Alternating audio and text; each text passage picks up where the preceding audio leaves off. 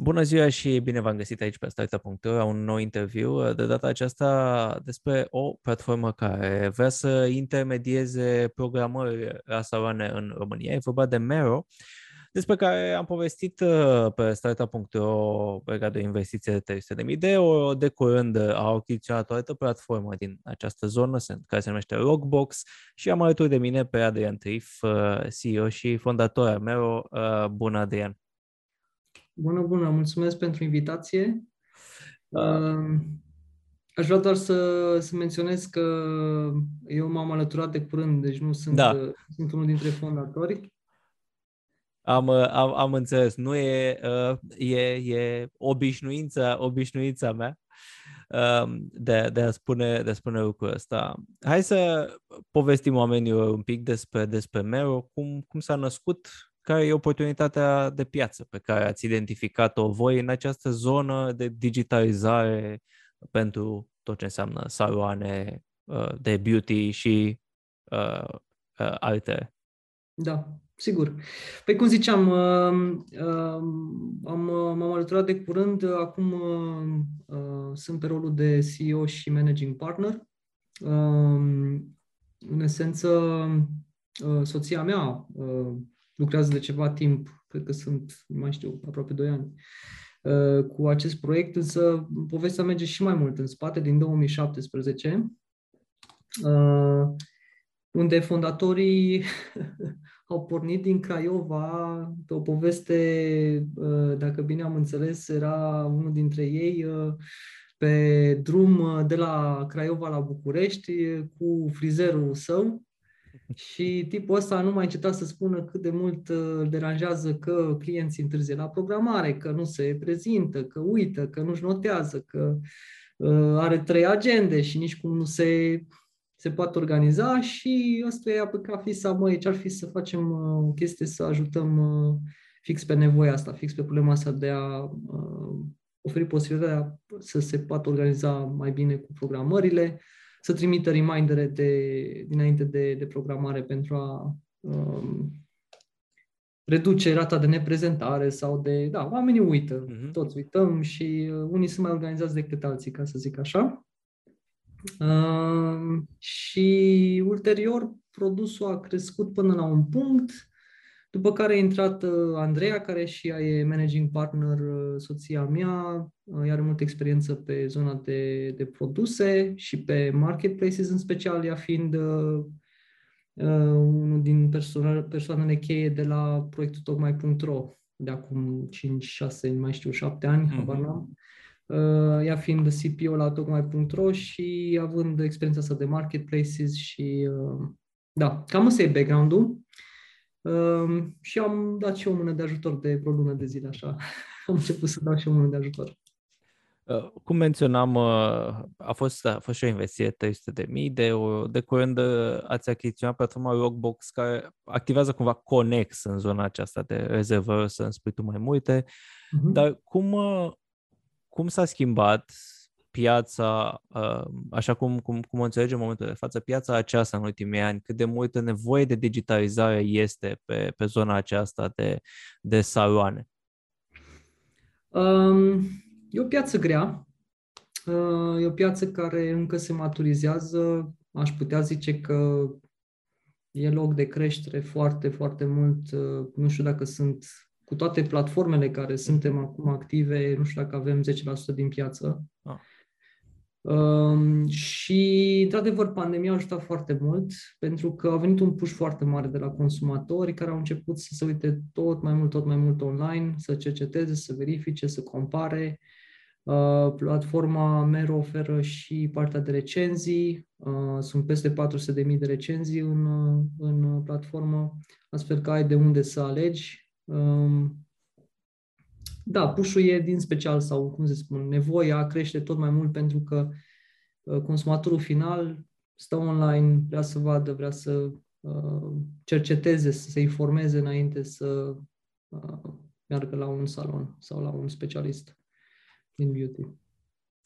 Adevărul este că am și exemplul meu personal, cred că de 4-5 ani merg în același loc, unde am apreciat faptul că există o programare online faptul că pot să-mi aleg aceeași om pe care îl știu de 4 ani, care știe ce să-mi facă.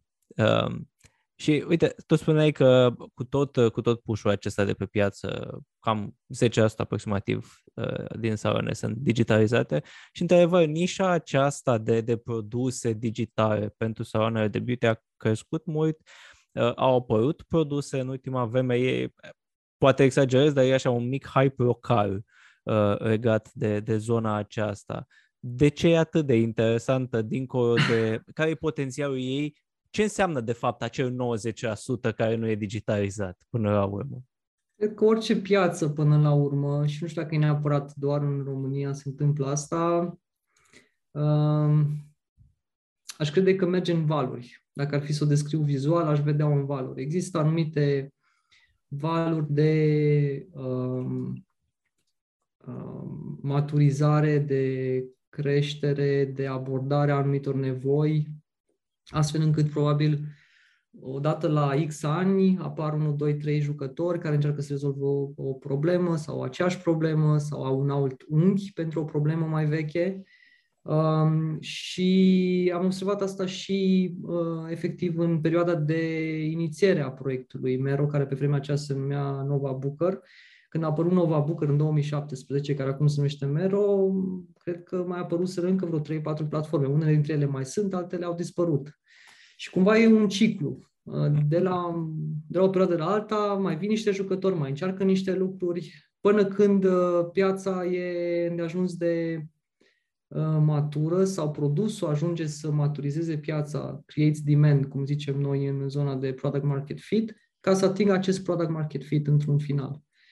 Deci până nu se atinge ca nevoia din piață să aibă, trece de la problem solution fit la product market fit. Până nu există acea piață, sunt tot felul de încercări cu un hype, cu un val, care după aceea unii mai rămân, unii pleacă și așa mai departe. Nu știu dacă am răspuns neapărat, Dar cred că e o lege universală. Nu aș zice neapărat că se întâmplă în România sau în nișa asta. Pentru că menționai de product market fit și de nevoia pieței, hai să vorbim un pic și despre produs. Ce face Mero, practic, pentru saloane, pentru cei care au astfel de afaceri, dar și pentru clienții lor? Exact cum ai spus tu mai devreme, tu mergi la același specialist mereu și mereu. Exact acolo Mero aduce cea mai multă valoare. Este acea valoare pe partea de a facilita o tranzacție recurentă. Focusul nostru pentru saloane este de a le digitaliza experiența de programare cu consumatorii, cu clienții lor existenți, în special și primordial, dar și de a câștiga clienți noi prin partea de marketplace, acolo unde ei se expun, își expun serviciile și sunt descoperiți de cei care vin să, poate pur și simplu să exploreze, să vadă ce e acolo. Deci primordial digitalizăm experiența la programare sau modul în care se face programarea. Pentru că înainte de Mero sau înainte de aceste soluții, omul trebuia să pună mâna pe telefon, să stea în telefon, să vadă post de miercuri, da, de la 2, da, de la 3, da, ba nu, hai că să vedem joi, hai să vedem săptămâna viitoare. Și apoi, dacă vrei să anulezi o programare, trebuia să suni să anulezi sau el trebuia să anuleze programarea, să te mute pe altă zi. Toată experiența asta de telefoane și de întreruperi se întâmplă acum în aplicație. Și pe lângă plusul de, ca să zic așa, de comoditate sau de plus valoare în zona asta, e un lucru foarte important ca specialistul să se concentreze pe clientul de pe scaun. Adică experiența ta, care ești acolo pe scaun, e denaturată de întreruperile ca el să-și răspundă la telefon, să stai puțin să scriu text, stai puțin că mă sună programarea, se duce la agenda, uită firul logic. Partea asta de beauty e destul de mult și o zonă de creație. Iar dacă sar peste anumite etape sau te pierzi în firul logic al poveștii respective, nu ia o lucrare la fel de bună. Iar clientul în momentul ăla poate nu e la fel de mulțumit, ar putea să riști să-l pierzi. De fapt, noi avem chiar și o statistică pe asta, undeva la 20%, dacă nu mă înșel, din clienții noi nu revin la o a doua programare dacă n-au fost sau dacă simt că sunt tratați fără respect la o primă interacțiune. Și ce înseamnă acest respect? Și acum pot intra în zona de experiență în salon, dar probabil ies din focusul întrebării și aș vrea să continuăm pe linia de întrebări mai degrabă. Dar despre asta e vorba, despre experiența și despre relația dintre client și salon. Iar pentru clienți e comoditatea de a se putea programa la orice oră din zi și din noapte și să poată să compare, să găsească timpul disponibil fără să sume. Pentru că menționai așa puțin de cifre, care sunt cifrele Mero în momentul de față și dacă poți să spui un pic mai mult despre piață? Citisem, de exemplu, că sunt 100.000 de profesioniști în această zonă. Mm-hmm. Păi Mero are 3.000 din acești 100.000 la acest moment, noi fiind lideri de piață. Și când zicem lideri de piață și zicem acești 3.000, nu spunem că am listat pur și simplu ca pe un, nu știu, pagina aurii, pagina albe și atât. Vorbim despre specialiști care chiar folosesc. Ce înseamnă că folosesc? Au programările pe Mero. Da. Dacă mie îmi cade mâine serverul, vin să-mi dărâme sediu aici să, să fac. O să iasă mega tam-tam. Deci nu operăm sub forma de a genera doar niște tranzacții și dacă se generează bine, dacă nu se generează bine. Vorbim de o folosire activă și aici vorbim de cei 3.000 de specialiști care folosesc activ. Din ceea ce privește numărul de programări, am trecut de un milestone destul de important și ne mândrim cu asta, de 4 milioane de programări totale prin platformă. Dar ce mai important este că 1 milion din astea 4 s-au făcut în ultimele 6 luni.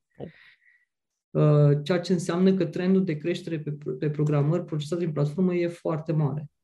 Ceea ce cumva ne ajută pentru că noi să ne dorim. Practic, un client care vine la noi nu se consideră client până nu începe efectiv să lucreze cu programările folosind tool-urile puse la dispoziție.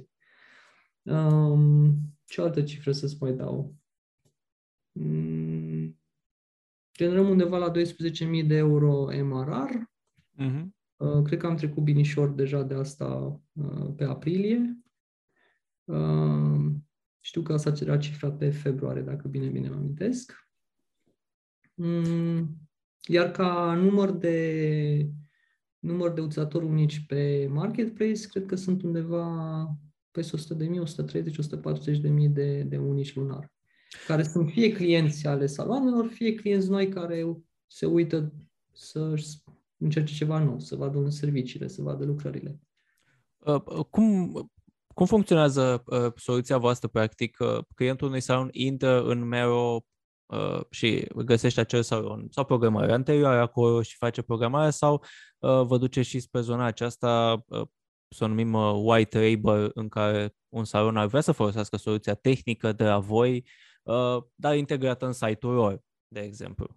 E la opțiunea lor cum vor să facă. Poți să-și o integreze în site și să trimită clientul direct pe pagina lor de unde au listate serviciile, prețurile și se pot programa.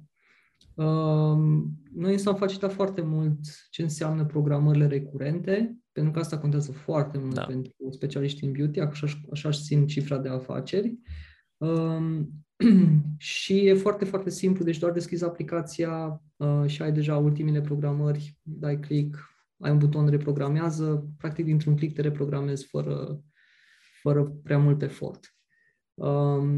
Fiecare alege, ca să zic așa. Fiecare alege. Și cum funcționează pentru saloane la nivel de costuri? Plătesc un abonament lunar? Plătesc în funcție de câți clienți folosesc soluția? Noi am optat și mergem în continuare pe un model de business validat atât la local cât și internațional, și anume partea de subscription-based, deci partea de abonamente. Nu credem în altfel de modele de business, din simplu fapt că au fost eșecuri la nivel internațional, cu playeri mult mai mari, cu oameni mult mai deștepți decât noi, cu mult mai mulți bani. Într-adevăr, oferim și posibilitatea de a obține clienți noi, dar pentru noi, în principal, focusul este pe a vinde un abonament. Din nou, pentru că la bază stă relația existentă cu clientul care el deja îl are și nu încercăm pe nicio parte să intrăm în tranzacția respectivă și să zicem că A, nu, e clientul Mero, ba nu, e clientul meu, ba nu, e clientul... Adică evităm să intrăm în zona respectivă. Dar da, dacă își doresc clienți noi, au opțiunea să plătească un fee din tranzacția adusă de Mero. Unde se potrivește, practic, produsul vostru? Unde e folosit în momentul de față cel mai mult? Vorbim de saloane mari, medii sau inclusiv de profesioniști individuali care au salonul lor, câțiva clienți pe zi. Cum e împărțită? Foarte mult timp am fost limitați la saloane mici sau soloprenori, ca să zicem așa, în domeniul beauty, pentru că ne lipseau anumite feature-uri mult mai complexe, de comisionare, de abonamente, de casă de marcat, gestiune, stocuri, produse, vânzări, de astfel de... Pentru că în salonele mari se vând și produse beauty odată cu programarea și tocmai de asta strategic noi am mers pe a face achiziția Lockbox, pentru că Lockbox avea toată acea jumătate a întregului, ceea ce ne oferă acum posibilitatea să spunem că suntem singura soluție completă care acoperim nevoile dintr-o parte într-alta, adică inclusiv marketplace. Majoritatea soluțiilor care erau atât de complexe n-au construit un marketplace. Uh-huh. În schimb, cei care au pornit cu marketplace-ul n-au reușit să pună focus să construiască acele soluții mai complexe de gestiune și așa mai departe. Iar acum avem the best of both worlds, într-una, sub brandul Mero. E foarte utilă pentru clienții individuali, pentru barberi, pentru frizeri, pentru cei care, specialiști, de exemplu, make-up artist sau specialiști în nail artist, cum le zice, specialiști în unghii. Pentru că, cum spuneam, în special lor, ei n-au posibilitatea să aibă o recepție care să preia toată nebunia cu ceea ce înseamnă programările. De fapt, motto-ul nostru a fost mult timp scapă de grija programărilor. Fix de aici. Pentru că nu trebuia să-ți faci griji. Te trezeai dimineața, agenda plină, pur și simplu te duceai și scăpai munca ta. Nu trebuia să te gândești că, wow, vine, nu vine... Da. Menționai de integrarea aceasta cu Lockbox și ceea ce aveau ei. Deci, practic, în momentul de față, dincolo de manageria programărilor, există și un management intern, practic, al resurselor, în funcție de, bănuiesc, ce specialist lucrează, ce comisioane primesc, poate să administreze, practic, afacerea în mare parte. Exact. Hai că am ajuns la Lockbox. Cum a venit această oportunitate pentru voi să achiziționați Lockbox și era un lucru la care vă uitați activ, practic, să căutați o astfel de soluție ca să nu trebuiască până la urmă să dezvoltați intern? Exact, din acest motiv. Strategic time to market e foarte important și am zis că mai bine dăm mâna și facem un lucru împreună decât să construim toți fiecare pe o parte. Și atunci am zis, ok, haideți să vedem ce posibilități sunt în piață pe partea asta și dacă, să zic așa, în Excel cel puțin arată cum că am câștigat time to market sau anumite beneficii de revenue imediate și atunci avut sens o astfel de tranzacție. Iar cu cei de la Lockbox, ca și de altfel cu majoritatea concurenților din piață, avem o relație și am avut o relație foarte bună. Adică ne credem foarte mult în etica profesională, în ceea ce privește orice piață. Nu am mers să atacăm platforme, nu am mers să furăm clienți din alte părți, pentru că mi s-a părut de bun simț și de principiu să construim cea mai bună soluție, cea mai bună ofertă, astfel încât dacă cineva vrea să se mute de la celelalte platforme, să o facă pentru că, într-adevăr, avem ceva mai bun pentru ei. Asta pentru că, în general vorbind, dacă încerci să iei altceva sau să vinzi foarte agresiv, și noi n-am mers niciodată pe o vânzare agresivă, te trezești că, practic, clientul ăla poate nu e mulțumit, nu reușește să-l reții și pentru noi retenția clientului e foarte importantă, la fel cum pentru ei retenția clienților lor e foarte importantă. Credem foarte mult în partea asta. Ceea ce mă aduce cu gândul la o altă cifră de business și anume faptul că partea de churn la noi undeva la 3-4%, ceea ce e destul de bine și ne bucurăm de un Net Promoter Score foarte bun, este 85. Ceea ce înseamnă că clienții rămân. Care e în momentul de față focusul pentru voi? Care este în momentul de față focusul în această clipă? Vă uitați spre o consolidare mai bună a pieței din România? Vă uitați și alte piețe poate conexe, inclusiv geografic? Ieșirea pe alte piețe ar fi prematură. Considerăm că mai e mult de mâncat în piața locală. Strategic, sigur, ne vedem ieșiți din România într-un anumit interval de timp pentru că e natural și normal să facem asta, dar momentan focusul e local. În ceea ce privește consolidarea, mergem în paralel, adică ne dorim, pe lângă faptul de a atrage, să zicem, parteneriate noi sau de genul ăsta, dar cel mai mult rămâne ca focus să creștem baza de clienți. Cam asta e focusul principal. Partea de Lockbox, să zicem așa, în tot contextul a venit ca un add-on pe ambele părți. Adică ne ajută și pe zona de time to market cu feature-urile care ne lipseau. Sunt și o echipă foarte faină, deci niște oameni extraordinari. Și ne bucurăm să-i avem alături și ne ajută și pe partea de revenue, bineînțeles, dar cumva trebuie să construim fluxurile de creștere și scale-up-ul pe forțe proprii, în primul rând, ca să înțelegem unit economic și partea de bază a business development-ului din Mero, nu doar să alergăm în stânga în dreapta, să zicem așa. Pentru că am vorbit de ceea ce ați adăugat acum odată cu Lockbox și discutând cu clienții voștri, ce mai puteți adăuga practic în produs și care poate fi menționat, bineînțeles, lucruri de care au nevoie practic în momentul de față clienții? E un pic complicat răspunsul. În esență, pentru că clienții nu se gândesc activ la ce le lipsește. Cel puțin nu nici asta. A fost destul de interesant și pentru mine să văd efectul ăsta. De obicei intri într-o echipă sau intri într-un produs și te trezești că ai un to-do list de un an și ceva, n-ajungi niciodată la el, ceri clienții A, B, C, D, ai o super mare listă de lucruri de făcut. În cazul de față nu e chiar așa, pentru că ei sunt extrem de concentrați pe munca lor.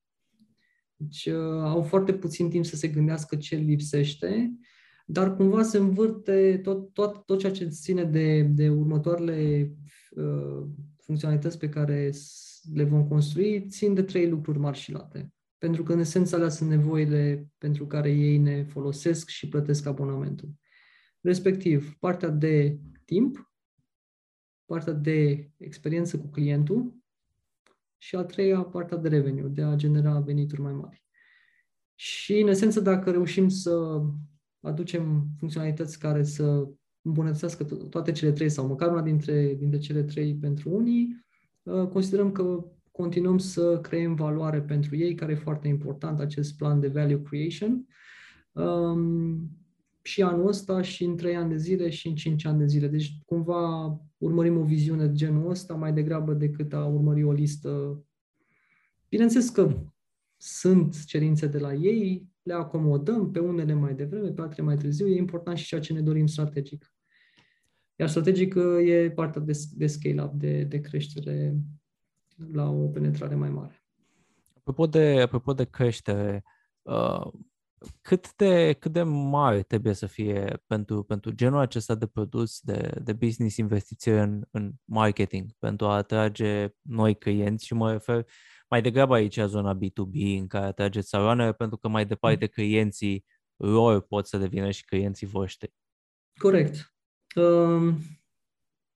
Acum depinde cât de... Cred că depinde cât de... Cam din ce unul privești și cam cum vrei să pornești la drum. Dacă pornești la drum din partea de supply, adică din partea de saloane, costul de marketing nu sunt atât de mari. E mai mult despre comunitate, e mai mult despre o relație cu clientul care transcende de partea, să zicem așa, de pur tranzacțională și încerci să vezi exact care e nevoia lui. Cum ziceam, noi am construit relații foarte puternice cu ei și ne concentrăm destul de mult și pe comunitate. Facem evenimente de comunitate, suntem alături de ei, sponsorizăm concursuri, sunt o fel de grupuri de specialitate pe Facebook, e o întreagă, da, societate în online din zona asta, iar costurile de marketing nu sunt atât de mari. Costurile de marketing devin mari în momentul în care încerci să creezi programări, în momentul în care încerci să generezi programări. Ca să generezi programări, costurile devin mari și foarte mari. În special că, practic, nu-ți dai seama dacă acel ad merge fix pe nevoia clientului. Deci nu e nevoie universală. Da. E cum, da, ok, ce ai de ales? Păi iOS sau Android sau Huawei sau sunt poate 2-3 lucruri care le poți alege. Dar e și partea de frecvență. Dacă tu dai cu un ad când omul fix atunci a mers și s-a tuns, îl pierzi. Chiar dacă poate e relevant pentru el, chiar dacă poate... Da. Deci costurile devin foarte mari dacă încerci să mergi din partea de B2C. Unii jucători o fac și o fac pentru că pur și simplu au capitalul de unde să încerce asta și li se potrivește și pe modelul de business pe care îl încearcă. Noi nu credem așa de mult în asta, pentru că, așa cum ziceam, modelul de business e un fail din start, văzându-l dând kicks în afară. Da, nu știu, cred că am răspuns. Da. Cred că trebuie să fie un mix. Asta e important. Și da, e important să-ți calculezi un return of investment, bineînțeles. Și atunci... Dacă îți pui toate cheltuielile, chiar și cele pe B2C, într-un sheet și încerci să calculezi dacă ai vreo marjă, ai ceva, se întâmplă ceva, acel model în principiu nu stă în picioare, cum ziceam. Și de acolo și ideea că n-am vrut să trecem într-o astfel de abordare a pieței.